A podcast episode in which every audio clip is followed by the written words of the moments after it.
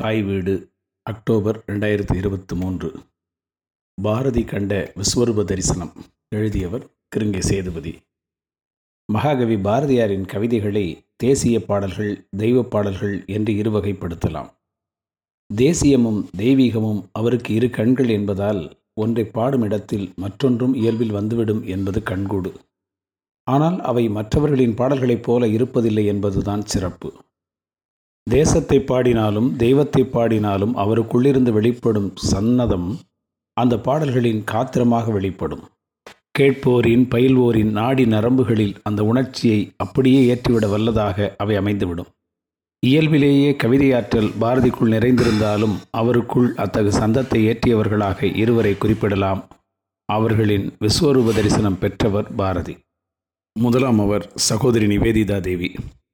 ஸ்ரீ கிருஷ்ணன் அர்ஜுனனுக்கு விசுவரூபம் காட்டி ஆத்ம நிலை விளக்கியதொப்ப எனக்கு பாரதி தேவியின் சம்பூர்ண ரூபத்தை காட்டி ஸ்வதேச பக்தி உபதேசம் புரிந்து அருளிய குருவின் சரண மலர்களில் இச்சிறுநூலை சமர்ப்பிக்கின்றேன் என்று தனது ஸ்வதேச கீதங்கள் முதல் பாகம் ஆயிரத்தி தொள்ளாயிரத்தி எட்டு. இந்த நூலை இவருக்கு காணிக்கையாக்குவதன் மூலம் இந்த தரிசன செய்தியை புலப்பத்தி விடுகிறார் பாரதி.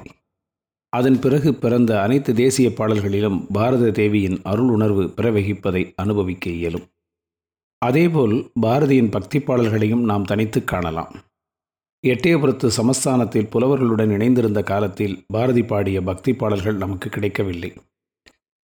கிடைத்த ஓரிரு பாடல்களிலும் இலக்கிய வடிவமும் யாப்பு வகைமையும் தான் முக்கியம் வாய்ந்ததாக தெரிகிறதே அன்றி பக்தி சுவை மிக காணோம். இதழியல் பணியேற்று சென்னை வந்த பிறகு அவர் வசமிருந்து பிறந்தவை தேசிய பாடல்களே. ஆங்கிலேய அரசின் அடக்குமுறை காலத்தில் நண்பர்களின் வேண்டுகோளுக்கு இணங்கி பாரதி புதுவைக்கு வந்த காலத்தில் கூட அவ்வளவாக பக்தி பனுவல்கள் புனைந்தார் அல்ல அரவிந்தருடனான தொடர்பில் வேத உபநிடத ஆய்வுகளில் மூழ்கிய காலத்தில் எழுதப்பட்ட பாடல்களில் தத்துவ கருத்துக்கள் மிளிர்வதை பார்க்கலாம். பத்திரிகை இயக்க பணிகள் முற்றாக ஒடுக்கப்பட்ட பிறகு அவருள் கனன்ற கவிதை நெருப்பு அவரிடமிருந்து பாஞ்சாலி சபதத்தை பாட வைத்தது உயிர்ப்பாட்டை எழுத வைத்தது ஆழ்வார் ஆழ்ந்து பயின்றதன் புலப்பாடாய் புதியதொரு காணத்தில் கண்ணன் பாட்டு பிறந்தது. இந்த காலகட்டத்தில் தான் பாரதிக்கு சில சித்தர்களின் தொடர்பும் கிட்டுகிறது. குறிப்பாக குள்ளச்சாமி குருநாதராக வாய்க்கிறார். அவரோடு பழகி சில சித்த நெறிகளை கடைபிடித்த பின்னர் பிறவி பெருநோக்கு அவருக்கு தெளிவுபட ஆரம்பித்து விடுகிறது. கவலை குழியில் விழுந்து துயருறும் மனத்தை மீட்டெடுக்கிறார். சக்திதாசனாக தன்னை உணர்ந்த பாரதி அனைத்து தெய்வங்களையும் ஏற்று போற்றுகிறார். ஏற்கனவே சமய ஒருமைப்பாடு சார்ந்த பாடல்கள் தமிழில் இருந்தாலும் பாரதியின் பாடல்கள் அந்த வகைமையில் அடங்காது. பொதுமை நிலையிலும் புதுமை நிலையிலும் விளங்குவதற்கு காரணம் குள்ளச்சாமியிடம் அவர் பெற்ற விசுவரூப தரிசனமும் ஒன்றாக இருக்கலாம். அதனை தனது சும்மா என்னும் தலைப்பிலான நடைச்சித்திரத்தில் அல்லது கதையொன்றில் பாரதி பதிவிட்டிருக்கிறார். அதில் காளிதாசனாகிய தன்னை கதை சொல்லியாகவும் வழக்கம்போல் வருகிற வேணு முதலியை துணை பாத்திரமாகவும் ஆக்கி கதை சொல்லும் பாரதி குள்ளச்சாமியை கதாநாயகன் ஆக்குகிறார். நிறைவில் கதை சொல்பவரின் பத்தினி கூறுவதாக வரும் செய்தியில் ஒரு நுட்பத்தையும் புரிய வைக்கிறார். இதற்கு முன்னரே பாரதி குள்ளச்சாமி குறித்து கூறியதையும் பின்வருமாறு நினைவுபடுத்திவிட்டு அவர் பற்றிய சித்திரத்தை மேலும் விரிக்கிறார். இந்த குள்ளச்சாமியாரை பற்றி முன்னொரு முறை எழுதியிருப்பது ஞாபகம் இருக்கலாம். இவர் கலியுட ஜடபரதர் மகா ஞானி சர்வஜீவ தயாபரன் ராஜயோகத்தால் மூச்சை கட்டி ஆளுகிற மகான். இவர் பார்ப்பதற்கு பிச்சைக்காரன் போலே கந்தையை உடுத்தி கொண்டு தெருக்களில் உலாவுவார். இவருடைய மகிமை ஸ்திரீகளுக்கும் குழந்தைகளுக்கும் மாத்திரம் எப்படியோ தெரிந்திருக்கிறது. தெருவில் இவர் நடந்து செல்லுகையில் ஸ்திரீகள் பார்த்து இவரை கையெடுத்து கும்பிடுவார்கள். குழந்தைகள் எல்லாம் இவரை கண்டவுடன் தாயை நோக்கி ஓடுவது போலே ஓடி இவருடைய முழங்காலை மோர்ந்து பார்க்கும். இவர் பேதை சிரிப்பு சிரித்து குழந்தைகளை உச்சிமோந்து பார்ப்பார். ஆனால் சாமானிய ஜனங்களுக்கு அவருடைய உண்மையான மகிமை தெரிய மாட்டாது. இந்த பீடிகைதான் இக்கதைக்கு பிரதானமான தளம். இதற்கு முன்பும் பின்பும் சொல்லும் செய்திகள் இந்த கதை நிகழப்போகும் இடத்தின் உயரத்தையும் தனிமை நிலையினையும் தான். அதாவது கதை நிகழும் இடம் பாரதி புதுவையில் வாழ்ந்த இல்லத்தின் மூன்றாம் மாடி. இதனை மெத்தை என்பது புதுச்சேரி வழக்கு. மார்கழி மாதத்து மாலை பொழுதில் அந்தி சூரிய ஒளியில் குளிர் காய்வதற்காக இந்த மெத்தைக்கு போய் தனித்திருக்கிறார் பாரதியார். அப்போது அவரை காண குள்ளச்சாமியும் வேணுமுதலியும் வருகிறார்கள். அவர்களை காண இறங்கி வர முயன்ற பாரதி நீ அங்கே இரு நாங்கள் வருகிறோம் என்று குள்ளச்சாமியை கூறுகிறார். இந்த இடத்தில் தான் குள்ளச்சாமியின் மகிமையை முன் சொன்னவாறு விவரிக்கிறார் பாரதி. பின்னர் ஏணி இல்லாத அப்பகுதிக்கு குள்ளச்சாமியானவர் கண்மூடி திறக்கு முன்னதாகவே கைச்சுவர் மேல் ஒரு பாய்ச்சல் பாய்ந்து அங்கிருந்து மேல் மெத்தைக்கு இரண்டாம் பாய்ச்சலில் வந்துவிட்டார். இவரை பார்த்து இவர் போலே தானும் செய்ய வேண்டும் என்ற எண்ணம் கொண்டவனாய் வேணுமுதலி ஜாக்கிரதையாக ஏறாமல் தானும் பாய்ந்தான். கைப்பிடி சுவர் மேல் சரியாக பாய்ந்து விட்டான். அங்கிருந்து மேல்மெத்தைக்கு பாய்கையில் எப்படியோ இடறி தொப் என்று கீழே விழுந்தான். இடுப்பிலேயும் முழங்காலிலேயும் பலமான அடி ஊமை காயம் என் போன்றவர்களுக்கு அப்படி அடிபட்டால் எட்டு நாள் எழுந்திருக்க முடியாது. ஆனால் வேணுமுதலி நல்ல தடியன் கொட்டாப்புளி ஆசாமி ஆதலால் சில நிமிடங்களுக்குள்ளே ஒருவாறு நோவை பொறுத்து கொண்டு மறுபடி ஏறத் தொடங்கினான். குள்ளச்சாமியார் அப்போது என்னை நோக்கி நாமும் கீழே இறங்கி போகலாம் என்று சொன்னார். சரி என்று நாங்கள் வேணுமுதலி ஏற வேண்டாம் என்று தடுத்துவிட்டு கீழே இறங்கி வந்தோம். இரண்டாம் கட்டு வெளிமுற்றத்திலேயே மூன்று நாற்காலிகள் கொண்டு போட்டு உட்கார்ந்து கொண்டோம். அப்போது வேணுமுதலி என்னை நோக்கி அங்கே தனியாக அனுமாரைப் போலே போய் தொத்திக்கொண்டு என்ன செய்தீர்? என்று கேட்டார் சும்மாதான் இருந்தேன் என்றேன். இதுதான் இந்த கதைக்கான திறவுகோல். இந்த சும்மா என்ற சொல்லை பிடித்து கொண்டு வேணுமுதலி பேசத் தொடங்குவதில் இக்கதை சூடு பிடிக்கத் தொடங்கிவிடுகிறது சும்மாதான் இருந்தேன் என்றேன். வந்துவிட்டதையா? வேணுமுதலிக்கு பெரிய கோபம் பெரிய கூச்சல் தொடங்கிவிட்டான் சும்மா சும்மா சும்மா சும்மா இருந்து சும்மா இருந்துதான் இந்து தேசம் பழைய குட்டிச்சோராய் போய்விட்டதே. இன்னும் என்ன சும்மா? எவனை பார்த்தாலும் இந்த நாட்டில் சும்மாதான் இருக்கிறான். லட்ச லட்ச லட்சமாக பரதேசி பண்டாரம் சன்னியாதி சாமியார் என்று கூட்டம் கூட்டமாக சோம்பேறி பயல்கள். கஞ்சா அடிக்கிறதும் பிச்சை வாங்கி தின்கிறதும் சும்மா உலவுகிறதும் தான் அந்த பயல்களுக்கு வேலை. இரண்டு வேளை ஆகாரம் ஒருவனுக்கு இருந்தால் அவன் தொழில் செய்யும் வழக்கம் இந்த தேசத்திலே கிடையாது. ஜமீன்தார் மிட்டாதார் பண்ணையார் மிராசுதார் இனாம்தார் ஜாகிர்தார் மடாதிபதிகள் ராஜாக்கள் எல்லோருக்கும் சும்மா இருப்பதுதான் வேலை. சோம்பேறி பயலுடைய தேசம் என்று பலவிதமாக வேணுமுதலி ஜமாய்க்கிற சமயத்தில் குள்ளச்சாமி மேற்கு முகமாக சூரிய நோக்கி திரும்பிக் கொண்டு சும்மா இருப்பதுவே சுட்டற்ற பூரணம் என்றெம்மால் அறிதற்கு எளிதோ பராபரமே என்ற தாய்மானவர் கண்ணியை பாடினார். வேணுமுதலி அவரை நோக்கி சாமியாரே நீர் ஏதோ ராஜயோகி என்று காளிதாசர் சொல்ல கேள்விப்பட்டேன். உம்முடன் நான் பேசவில்லை. காளிதாசரிடம் நான் சொல்லுகிறேன் நீர் சன்னியாசி என்று சொல்லி ஜன்மத்தையே மரத்தின் ஜன்மம் போலே யாதொரு பயனும் இல்லாமல் வீணாக செலவிடும் கூட்டத்தைச் சேர்ந்தவர். மரமாவது பிறருக்கு பழங்கள் கொடுக்கும் இலை கொடுக்கும் விறகு கொடுக்கும். உங்களை மரத்துக்கொப்பாகச் சொல்லியது பிழை. உங்களாலே பிறருக்கும் நஷ்டம். மரத்தால் பிறருக்கு எத்தனையோ லாபம் என்றான். இங்கனம் வேணுமுதலை சொல்லிக் கொண்டிருக்கும் போதே குள்ளச்சாமியார் சும்மா இருக்க சுகம் சுகம் என்று கருதி எல்லாம் அம்மா நிரந்தரம் சொல்லவும் கேட்டு அறிவின்றியே பெம்மான் மௌனி மொழியைத் தப்பி என் பேதமையால் வெம்மாயக் காட்டில் அலைந்தேன் அந்தோ என் விதிவசமே என்று தாய்மானருடைய பாட்டொன்றைச் சொன்னார். வேணுமுதலிக்கு கீழே விழுந்த நோவு பொறுக்க முடியவில்லை. அந்த கோபம் மனதில் பொங்குகிறது. அத்துடன் சாமியார் சிரித்து சிரித்து பாட்டு சொல்வதை கேட்டு அதிகமாக கோபம் பொங்கிவிட்டது. வேணுமுதலி சொல்லுகிறான் ஓய் சாமியாரே நீர் பழைய காலத்து மனுஷன். உம்முடன் நான் தர்க்கம் செய்ய விரும்பவில்லை. என்னுடைய சாமர்த்தியம் உமக்கு தெரியாது. நான் பனிரெண்டு பாஷைகளிலே தேர்ச்சி உடையவன். உமக்கு தமிழ் மாத்திரம் தெரியும். நான் இந்த யுத்தம் முடிந்தவுடன் அமெரிக்காவுக்கும் ஐரோப்பாவுக்கும் போய் அங்கெல்லாம் இந்து மதத்தை ஸ்தாபனம் செய்யப் போகிறேன். நீர் தெருவிலே பிச்சை வாங்கி தின்று திண்ணை தூங்குகிற பேர் வழி உமக்கும் எனக்கும் பேச்சில்லை. தேசத்திற்காக பாடுவதாக அம்பக் பண்ணி கொண்டிருக்கிற காளிதாசர் இந்த விதமான சோம்பேறி சாமியார்களுடன் கூடி பொழுது கழிப்பது எனக்கு மிகுந்த ஆச்சரியத்தை விளைவிக்கிறது. உங்களிடமிருந்து தான் அவர் இந்த சும்மா இருக்கும் தொழில் கற்றுக்கொண்டார் போலும் என்று வேணுமுதலி இலக்கண பிரயோகங்களுடன் பேசத் தொடங்கினார் மறுபடி சாமியார் சும்மா இருக்கச் சுகமுதயமாகுமே. இம் மாயா யோகம் இனி ஏனடா?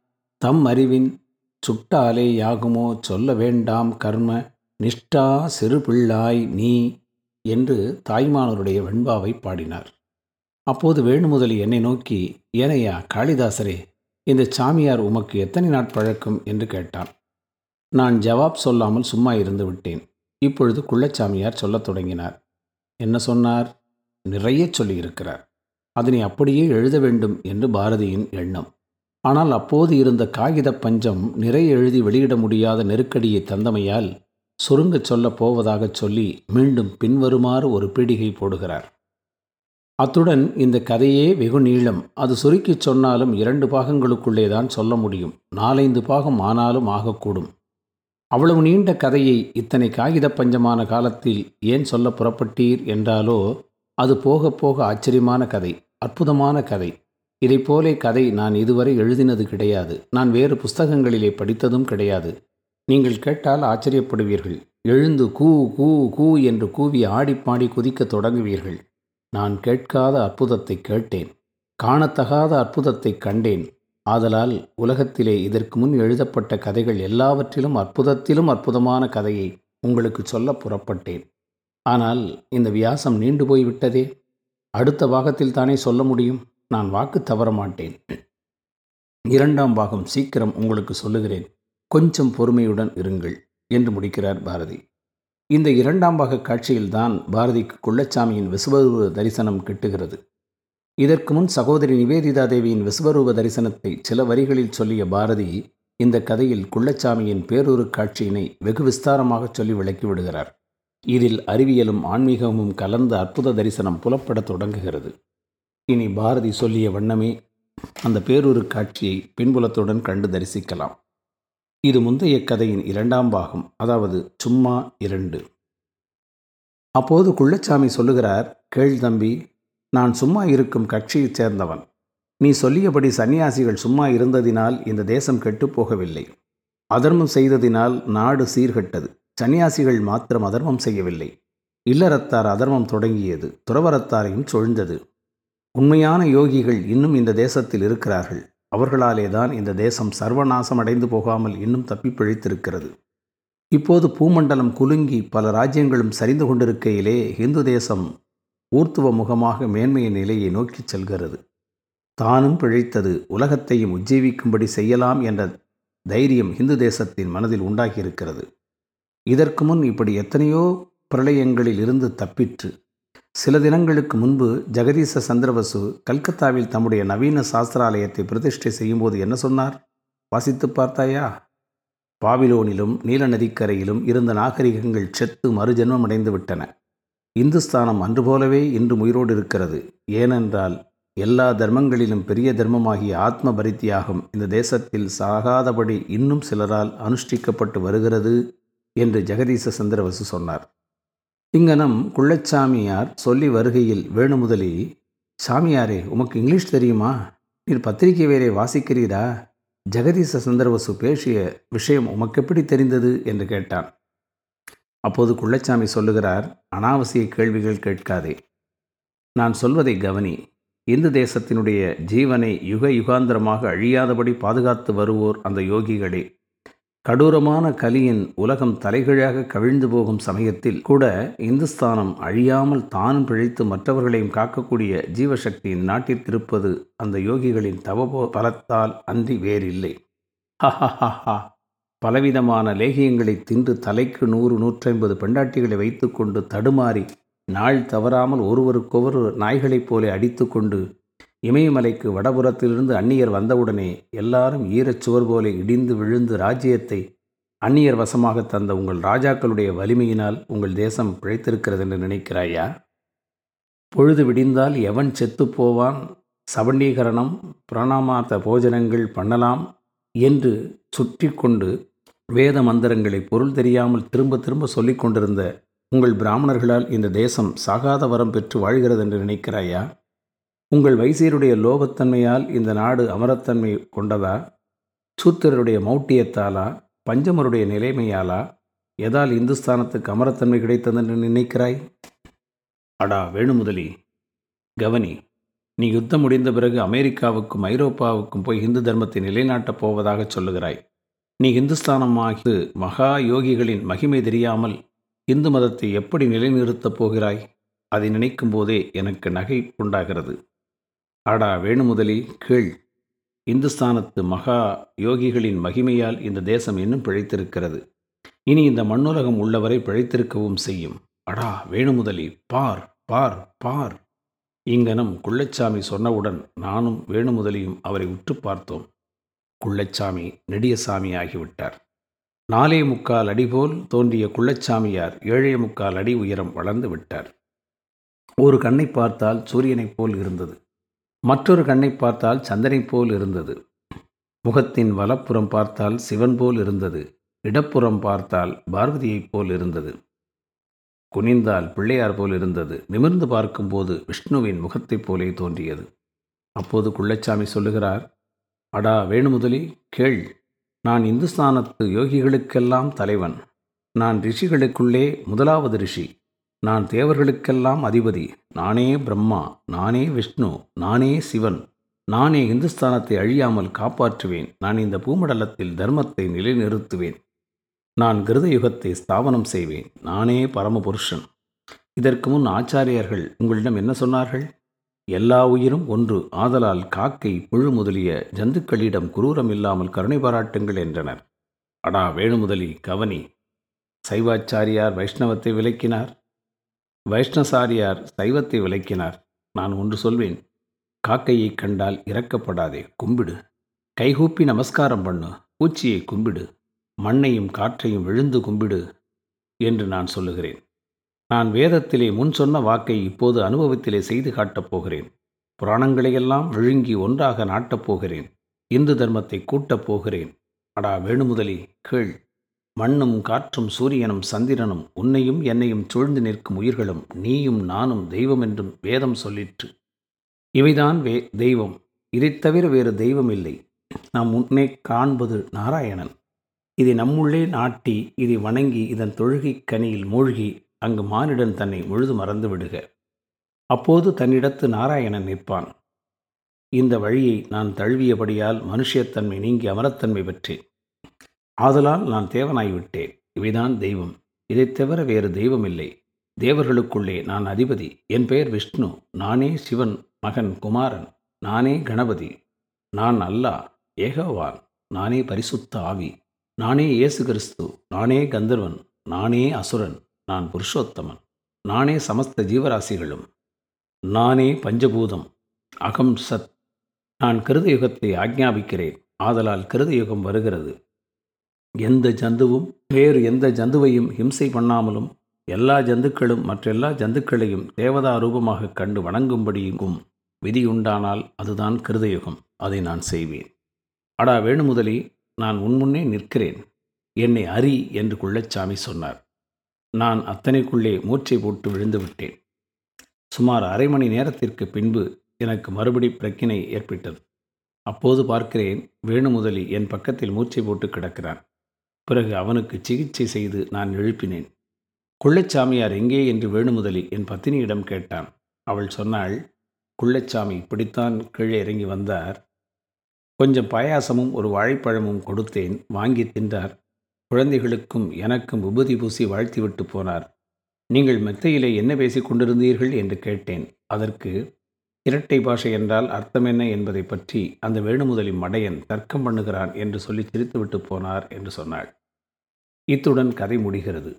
இதில் விஸ்வரூபம் எடுத்து பேசிய குள்ளச்சாமியின் பேச்சு முற்ற முழுக்க அவரது பேச்சுத்தானா? அல்லது பாரதி அப்பாத்திரத்தின் உள்புகுந்து ஆற்றிய பேருரையா என்று ஐயம் கொள்ளும்படிக்கு ஜெகதீச சந்திரவசு பற்றிய செய்தியை குள்ளச்சாமி குறிப்பிடுகிறார். வேணுமுதலி அது குறித்து எழுப்பிய ஐயத்திற்கு அனாவசிய கேள்விகள் கேட்காதே என்று அதனை அலட்சியப்படுத்துவதன் மூலமாக இச்செய்தியினை பாரதியின் மூலமாக கேட்டு தெரிந்து அதன் சாரத்தை உள்வாங்கி பேசுபவராக குள்ளச்சாமி தென்படுகிறார். இந்த இடத்தில் மேற்கத்திய அறிவியல் போக்கும் இந்திய தத்துவ மரபின் ஆக்கமும் வாசகர்களுக்கு புலனாகும்படி குள்ளச்சாமி பேசிச் செல்கிறார். இயல்பிலேயே இந்திய ரிஷிகளின் ஞானிகளின் மேதமையை தவ ஆற்றலை நுட்பமாக புரிந்து கொண்ட பாரதிக்கு குள்ளச்சாமியின் ஆவேசமான உபதேசமும் அவர் காட்டிய பேரூரு காட்சியும் பலவிதங்களில் தாக்கத்தை ஏற்படுத்தி இருக்கின்றன. தோற்றம் மற்றும் பழக்க வழக்கங்கள் காரணமாக குள்ளச்சாமி குறித்து சரியான புரிதலின்றி வவுசி போன்றோர் முன்வைக்கும் குற்றச்சாட்டுகளுக்கு பதில் சொல்வது போல பாரதியின் இந்த சித்திரம் அமைந்திருக்கிறது. மனக்கவலையிலிருந்து வெளிவரும் மார்க்கத்தை சென்றதினி மீளாது என்ற உபதேசம் வாயிலாக பெற்று பயன்துய்த்து அதனையே உலகறிய இன்று புதிதாய் பிறந்தோம் என்று மந்திரமாக்கி பாடிய பாரதிக்குள் இந்த பேரொரு காட்சி ஆன்மீக தளத்தில் புதிய பாதையை காட்டியிருக்கிறது. அதன் சிறப்பு வெளிப்பாடுகளாக பாரதியின் தெய்வீக பாடல்கள் தனித்துவமான ஆக்கங்கள் பல மலர்ந்திருக்கின்றன. அது எவ்வாறு என்பதை மேலும் ஆராயலாம். நன்றி.